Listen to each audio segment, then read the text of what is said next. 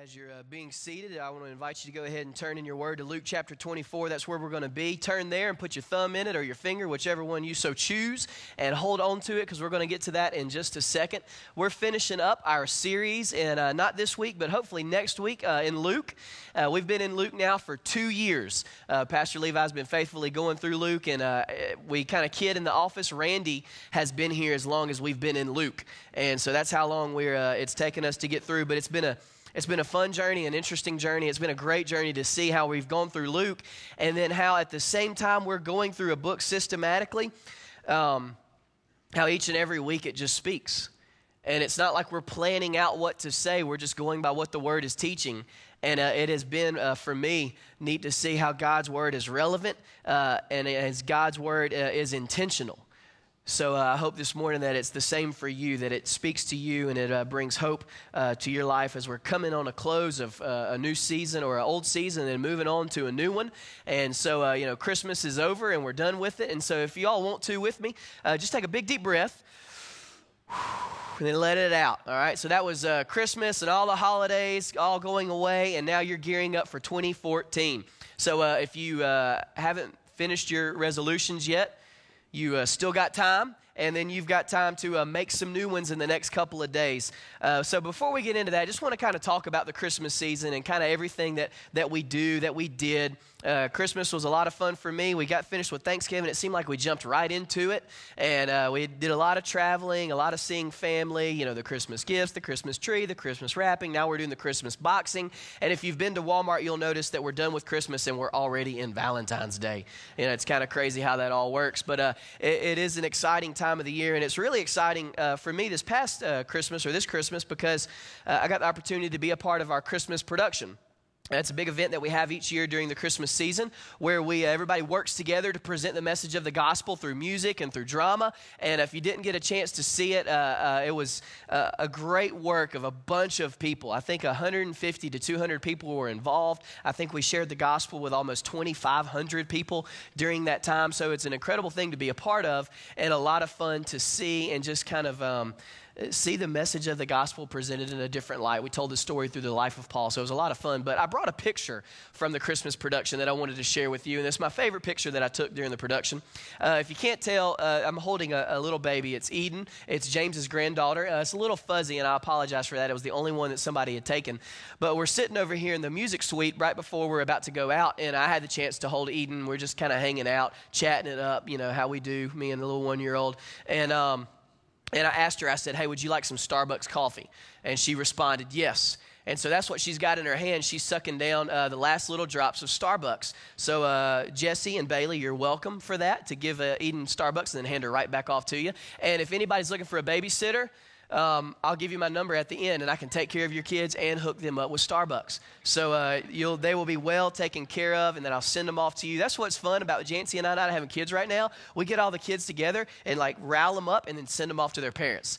And so I know that's going to come back to haunt me one day, but it's still a lot of fun right now. Uh, that was my favorite photo. But uh, other than the photo and hanging out and being with, uh, with, with family and friends and just being a part of the Christmas production, my favorite part came at the end.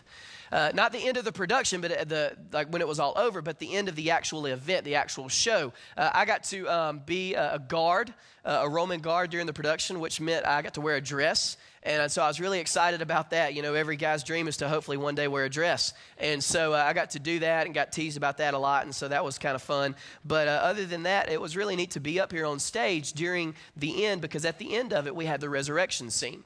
We told the story of Jesus from his birth all the way to his death.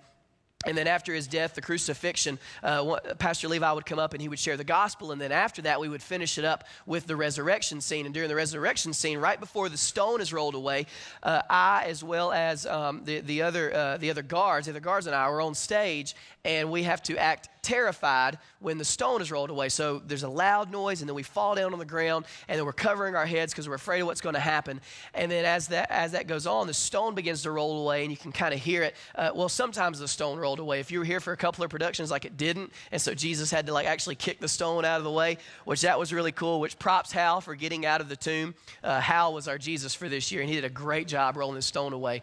Um, but uh, it was really neat to see that and be on stage and just think like this isn't just a story. This isn't just some, some black words on a white page in a storybook. Like, we're recreating the, uh, a scene from real life. And it was so fun to be able to lay here and look over my shoulder and look and see uh, the, the, the, character of Jesus walking out, the light shining behind them, and the, the bass is thumping, and the noise is going, and the energy level is just at the peak. And it's amazing to think like this actually happened. And I kept sitting there laying, every time I would lay down and I would want to like jump up and like throw my fist in the air. You know, like, you know, when you did the touchdown, the last second shot, the, the home run blast at the end of the game, that same feeling that you get when you watch your favorite team. Like it's even grander than that. The fact that Jesus got up from, from the grave and I just wanted to jump up and shout, but I couldn't because it would have ruined production. So I had to run out in my dress um, like I was afraid of the stone being rolled away. But it was a great reminder of, of, of the hope that we have. The hope that we have not only in the fact that Jesus died for you, that he loved you enough that he wanted to take on human flesh and call your sin his sin and call his righteousness your righteousness. He got up from the grave. And it's a reminder of hope. And, it, and, and what it does is it, it lets me know that the complete hope of God is bound up in the empty tomb in the risen Savior. Romans 5:10 it says for with for if while we were enemies of God we were reconciled to God by the death of his son. In other words everything was fixed on the cross.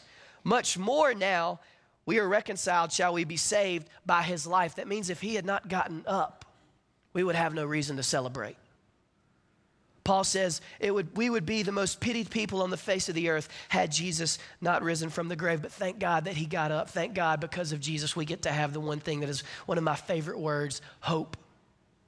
It's a great word.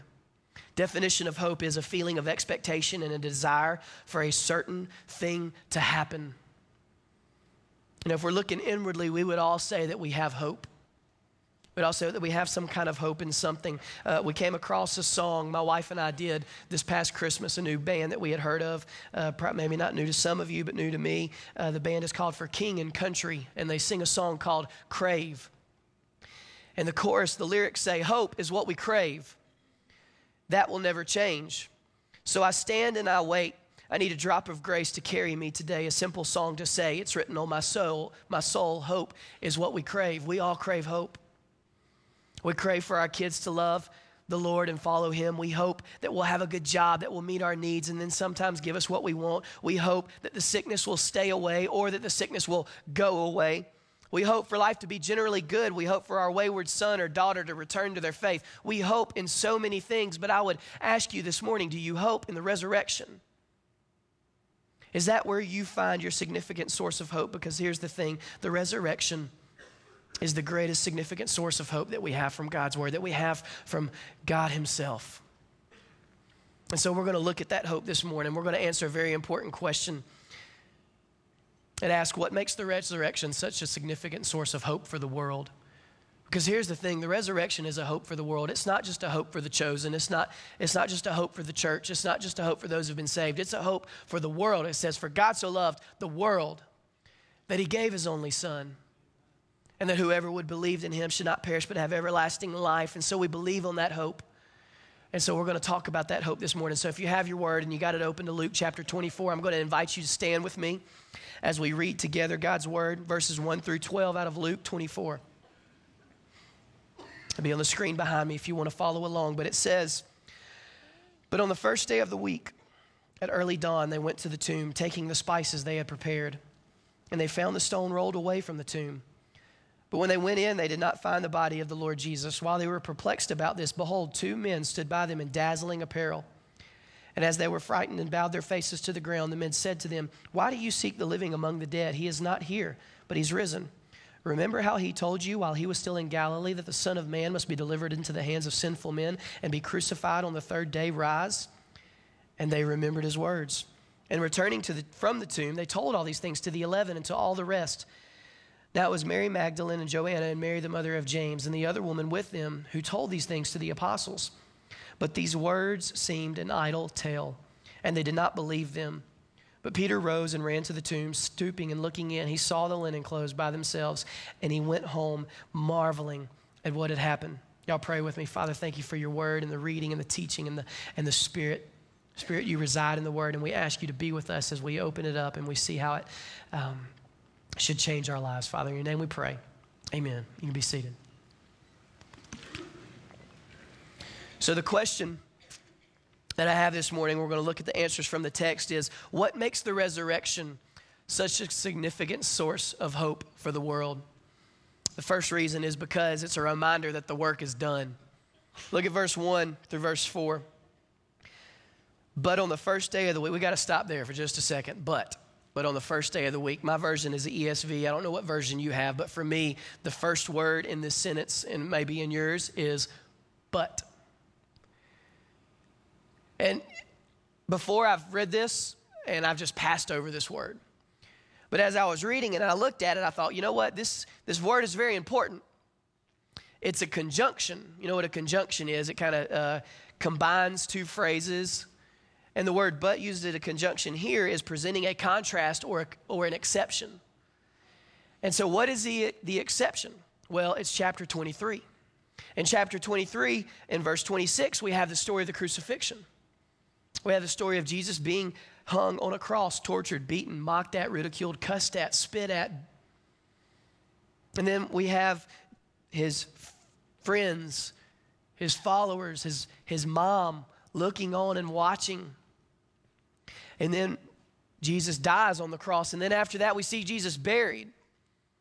And so you can imagine the disappointment. If you've lost a loved one before, just take that and magnify it just a little bit. This is the Son of God the one who claimed to be the Messiah, the one we've spent several of our years with as a disciple. This, this is what they could be saying. And here he is. We just put him in a tomb. And you can imagine the despair and the sadness. And if you were listening to this story told orally, and you hear this, you would feel a great amount of weight and despair at the end of verse 56 in chapter 23 almost hoping as if there's something better. And guess what? There is because Luke starts off chapter 24 with one word. He says, but it's actually in the Greek, it's from the word day, D E. And he says, but as if to say, there's a contrast to what we just talked about. And for some of us this morning, we need a contrast to 2013. We need an exception. We need, the, we need that but. We need to be able to look behind us and go, what, you know what, God? 2013 had some, some ups and downs, but I'm ready for the exception. I'm ready for the new year. I'm ready for a new start. Some of us, that new start can be in several areas, but for some of you this morning, I hope that that new start would be your first time to coming to faith in Christ. And so, just starting there, we can make a whole sermon, but we got to continue on. It says, But on the first day of the week, at early dawn, they went to the tomb, taking the spices they had prepared. And they found the stone rolled away from the tomb. But when they went in, they did not find the body of the Lord Jesus. While they were perplexed about this, behold, two men stood by them in dazzling apparel. So, what we see on the first day of the week, the women were returning to the tomb of Jesus to embalm the body, to take care of the body, to remove the smell. And they were going on the first day of the week, and it's significant because it's not the Sabbath. The Sabbath was yesterday. So they were being good Jews, is what they were doing. They were told not to work on the Sabbath. God instructed them on the seventh day, you rest. So at the time this is being written by Luke, the Sabbath is now Sunday. Now being celebrated uh, by Christians on Sunday, no longer Saturday. So they're going to the tomb on Monday, the day after the Sabbath, just to be good Jews, to fulfill the law, and to not bring any harm or sin upon them. But unbeknownst to them, on the way to the tomb, Jesus has already done the work. Like they're walking along trying to fulfill religious duty, but yet they, don't not, they do not know it's done. It's finished. No longer do we have to work. No longer do we have to be good. No longer do we have to hope and achieve some kind of status before God because Christ is that status. Book that I've been that I've read recently is one of my favorite books is by Watchman Nee. And the book is called Sit, Stand, and Walk. And in the beginning of it, he talks about how in Christ we should just sit. And he says, For Christianity begins not with a big do, but with a big done. You've probably heard this saying before if at first you don't succeed, then you do what? Try, try again. You know, in Christianity, this no longer applies. If at first you don't be good, then you should try again. If at first you're not godly, then you should try harder. There's no longer trying anymore. Christ already did it. You know, it's a great thing that in Christ it is done, it is finished you know, we're, we're doing some, uh, some awesome things that are happening in our student ministry. It's been exciting to see in the last two years, just being a part of what Concord, uh, what God is doing at Concord, and uh, just kind of some neat things that are going on with this, within the student ministry. And I wanted to bring up one of our students this morning to kind of share that. So, uh, Carson, are you here? Will you come up here and, uh, and share a little bit about what God's doing in the student ministry and also in your heart? Y'all give Carson a hand as she walks up here.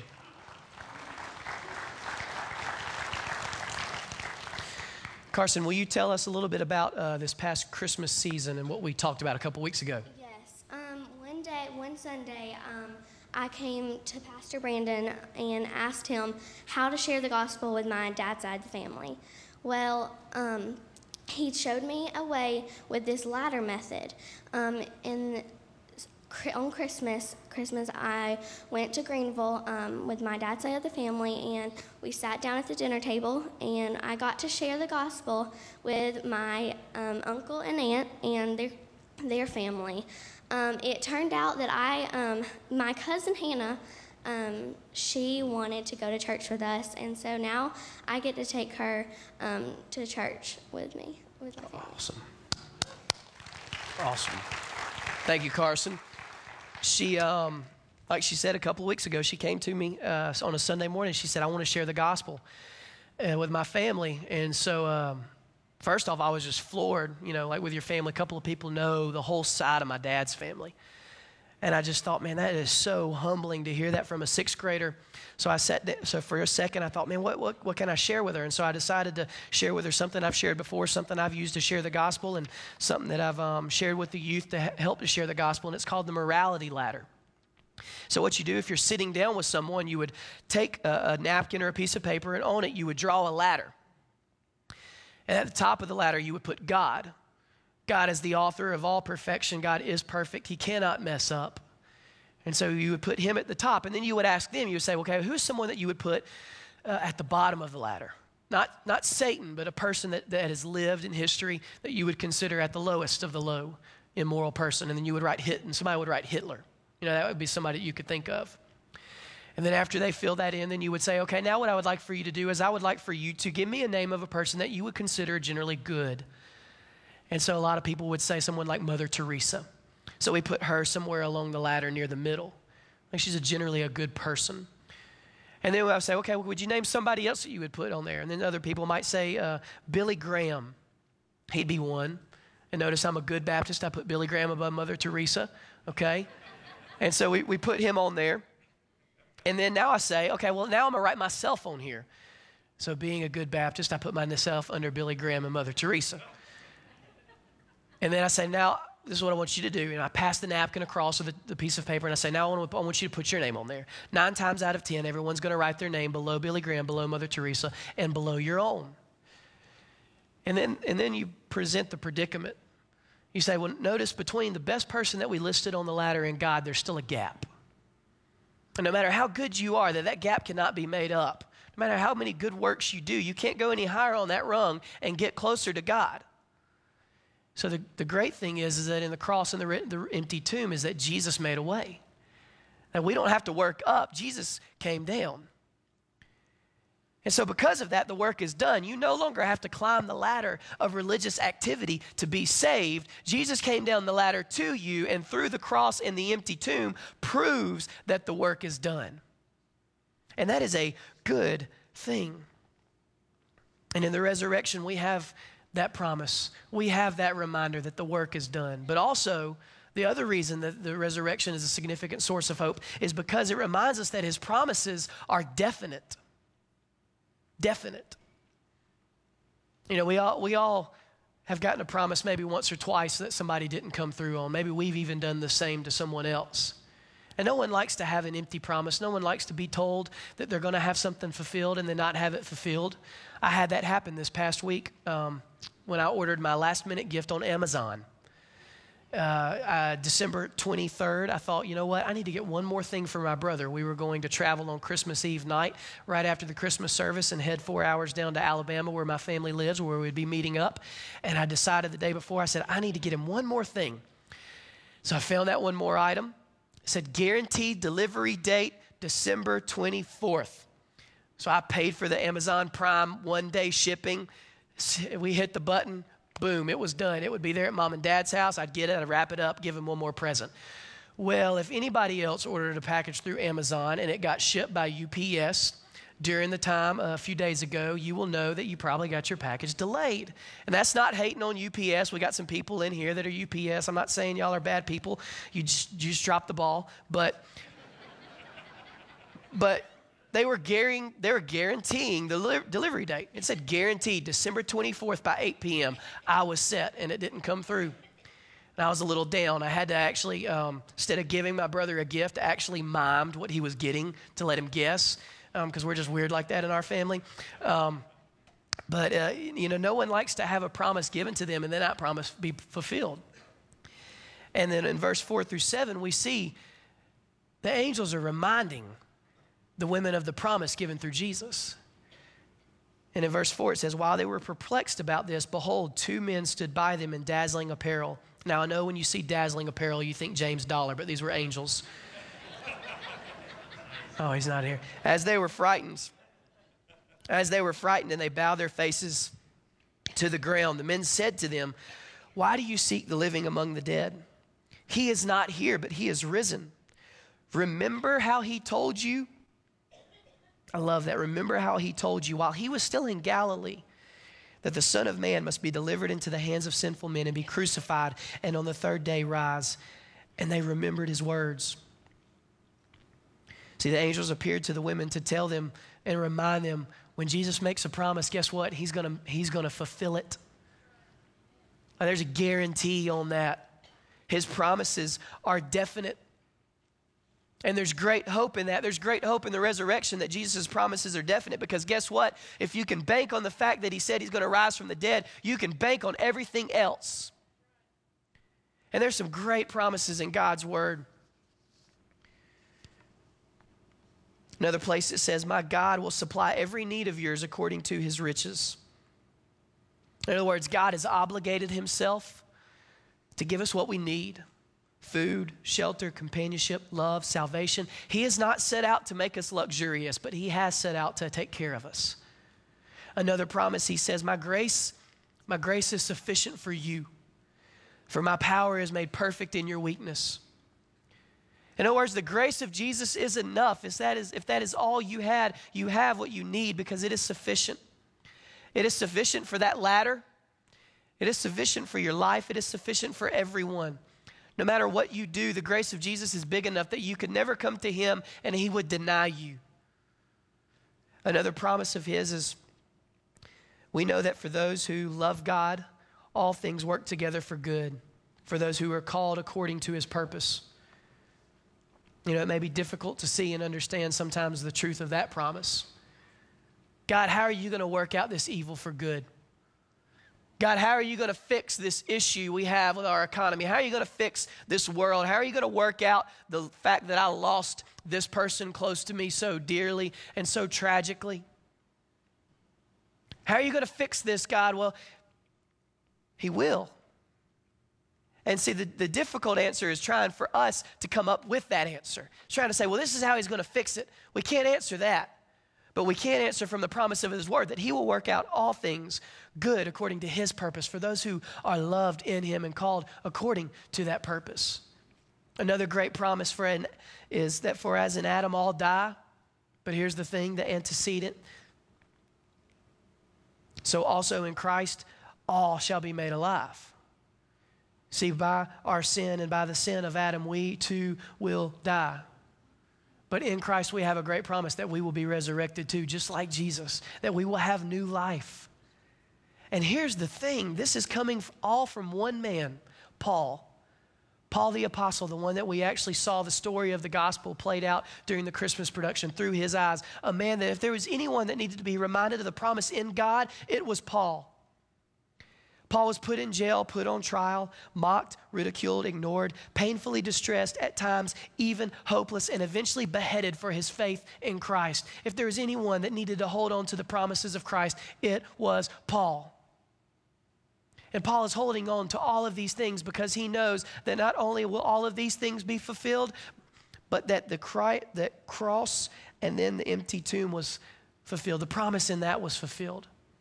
And because of that, Paul could hope in everything else that Jesus said. And so some of us, besides just the resurrection hope, besides just the promise that Jesus was raised from the dead, we, we need to see some of those other promises fulfilled. We need to hold on to what God's word says, that He will come through on His promises.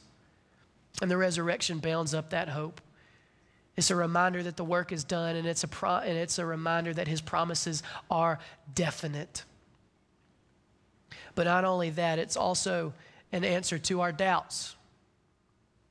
It's an answer to our doubts. The witness of the early church was not based on the empty tomb alone, but on the encounter of the disciples with the risen Lord. This is always the basis of genuine resurrection faith. You want an answer to if Jesus is real? Look at the tomb. And it's a great thing. We look in verse 8, it says, And they remembered his words. Thank God they remembered his words. And returning from the tomb, they told all these things to the eleven and to all the rest. Now it was Mary Magdalene and Joanna and Mary, the mother of James, and the other women with them who told these things to the apostles. But these words, they seemed an idle tale. They did not believe them, but Peter rose and ran from the tomb. Stooping and looking in, he saw the linen cloths lying by themselves, and he went home, marveling at what had happened says they went to the apostles and they told them what had happened. They said, We went to the tomb. We were going to embalm the body of Jesus. We're going to put spices on it to take away. But when we got there, the stone was gone. The tomb was empty. Two men in dazzling clothes appeared to us and they told us, Don't be afraid. And they reminded us of what Jesus said. He's not there. He's risen. He's alive. And they looked at him as if somebody looks at a fisherman as he's describing the fish that he caught as it got bigger and bigger and bigger, and it just seemed like an idle tale. What do you, what do you mean he's not there? And so what happens? Peter doubts, Thomas doubts, all of them doubt. And they run to the tomb to see. They run to the tomb to get answers. They run to the tomb to, to find out for sure what's going on. Because here's the thing at the time that Jesus was alive, at the time that he was doing ministry, at the time that he was teaching and leading. There were other men that preceded him, other men that even came after him during this Roman period that claimed to be the Christ, that claimed to be the Messiah. It wasn't a new thing for someone to say that they were the, they were the one. And so you can imagine the despair that these men must have felt. Three years of their life given and then now our Savior is crucified and laid in a tomb, and now we're sitting here staring at each other as if asking, What do we do? And you can imagine the anger and the despair and just the frustration they must have felt for the women to show up. But thank God that He gives us room for doubt. He gave the disciples room for doubt. That's what they were doing. And here's the thing doubt sometimes is not such a bad thing. Doubt can actually lead to a strengthening of our faith. I went to a seminar a few weeks ago for student ministry, and during that time, they were uh, presenting some details about a study they were doing on students who had grown up in youth ministry and then gone to college and then left the faith. And one of the things that they said was that during student ministry time, they never had an opportunity to talk about the doubts that we have concerning our faith. That it was like almost if you started talking about, well, I'm not so sure I believe in Christ, or I'm not so sure I believe about God, that people would hush that Within our churches, within our community groups, within our families, we need to have opportunity where we talk about those doubts because here's the thing the people that were listed in Luke 24, they had the same doubts and they were provided answers their, to their questions. And so maybe doubting isn't doubting if it's leading us to a stronger faith. Maybe doubting is just actually faithing.